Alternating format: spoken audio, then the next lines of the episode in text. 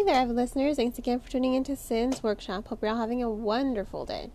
So, today we're going to be talking about Dead Voices by Katherine Arden. This is a sequel to Small Spaces. Okay, I'm 30 years old, right? Well, 31. Um, this book is in the kids section. This book scared the crap out of me. Okay, maybe that's an exaggeration. It did creep me out, though. It did creep me out. I was definitely more heightened of all the creaks and groans my house makes. Like every time my AC would like turn on, I'm like, what was that? Like, right, that's just the AC. but that's a good sign of a story for me. You know, when I read a ghost story, I expect to be creeped out by just the silliest things in my house. You know, oh, everyday noises that I kind of tune out. I expect my awareness to be heightened. So I have to applaud Arden for that. I really did enjoy the novel as much as I did Small Spaces. I think Small Spaces was somehow scarier.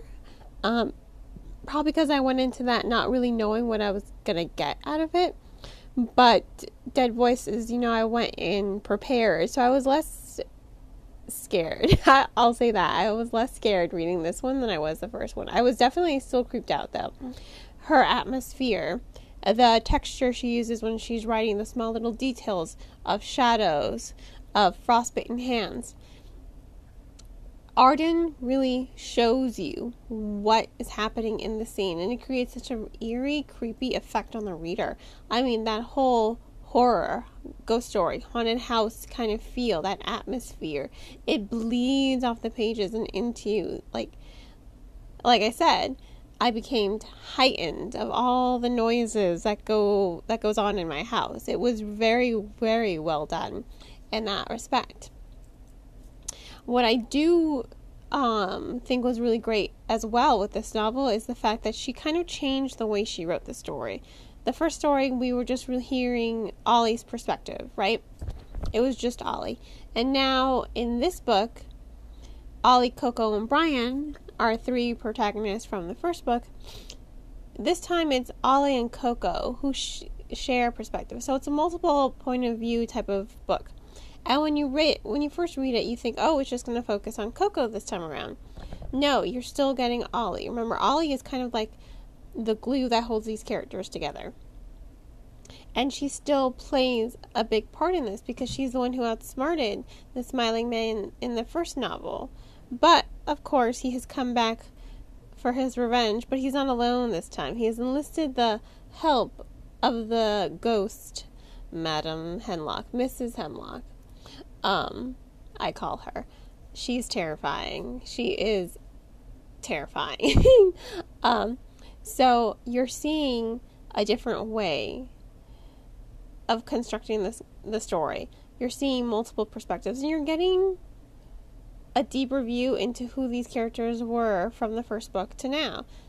Like Coco, we're discovering a little bit more of her backstory, and we're discovering how her dynamic with Brian and Ollie has changed so much in the first book. In the first book, they weren't really friends. Now they're best friends and you're seeing just how important the friendship is to these characters and to Coco herself. But you're also seeing how brilliant she is. You didn't really see how brilliant she was in the first novel. This girl is a chess master. Just think of Queen's Gambit, you know. She is a chess master. So now it's her time to shine in this story. And this time she's the one who gets to play the hero.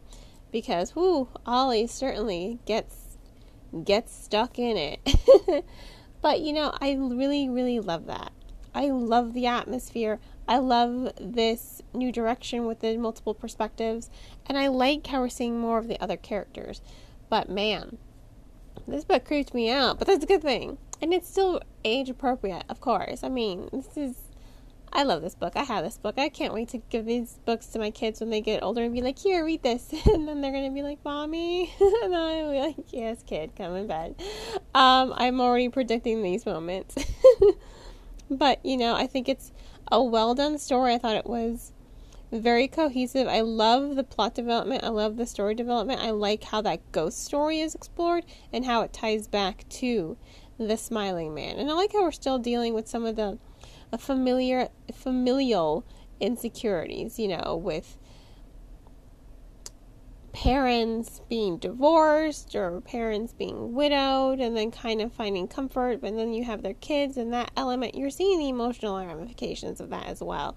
So again, there's a lot of depth to the to the dynamics as far as the storytelling is concerned. So surprise surprise i'm going to go ahead and give dead voices five out of five stars absolutely fantastic absolutely love the book um, I cannot wait to read the next two books. The fourth book in the series, the last one just came out. Mm, I can't wait to get my hands um, on it. But I gotta get book three first, and of course, I have to get them all in paperback. so, once again, five out of five stars. If you want to go ahead and purchase the book, I will include links in the description of where to purchase. And on that note, I hope you all continue to support me here by liking this podcast, subscribing to it, and sharing it with all your book loving friends. I hope you all have a great and wonderful rest of your day. And as always, happy reading.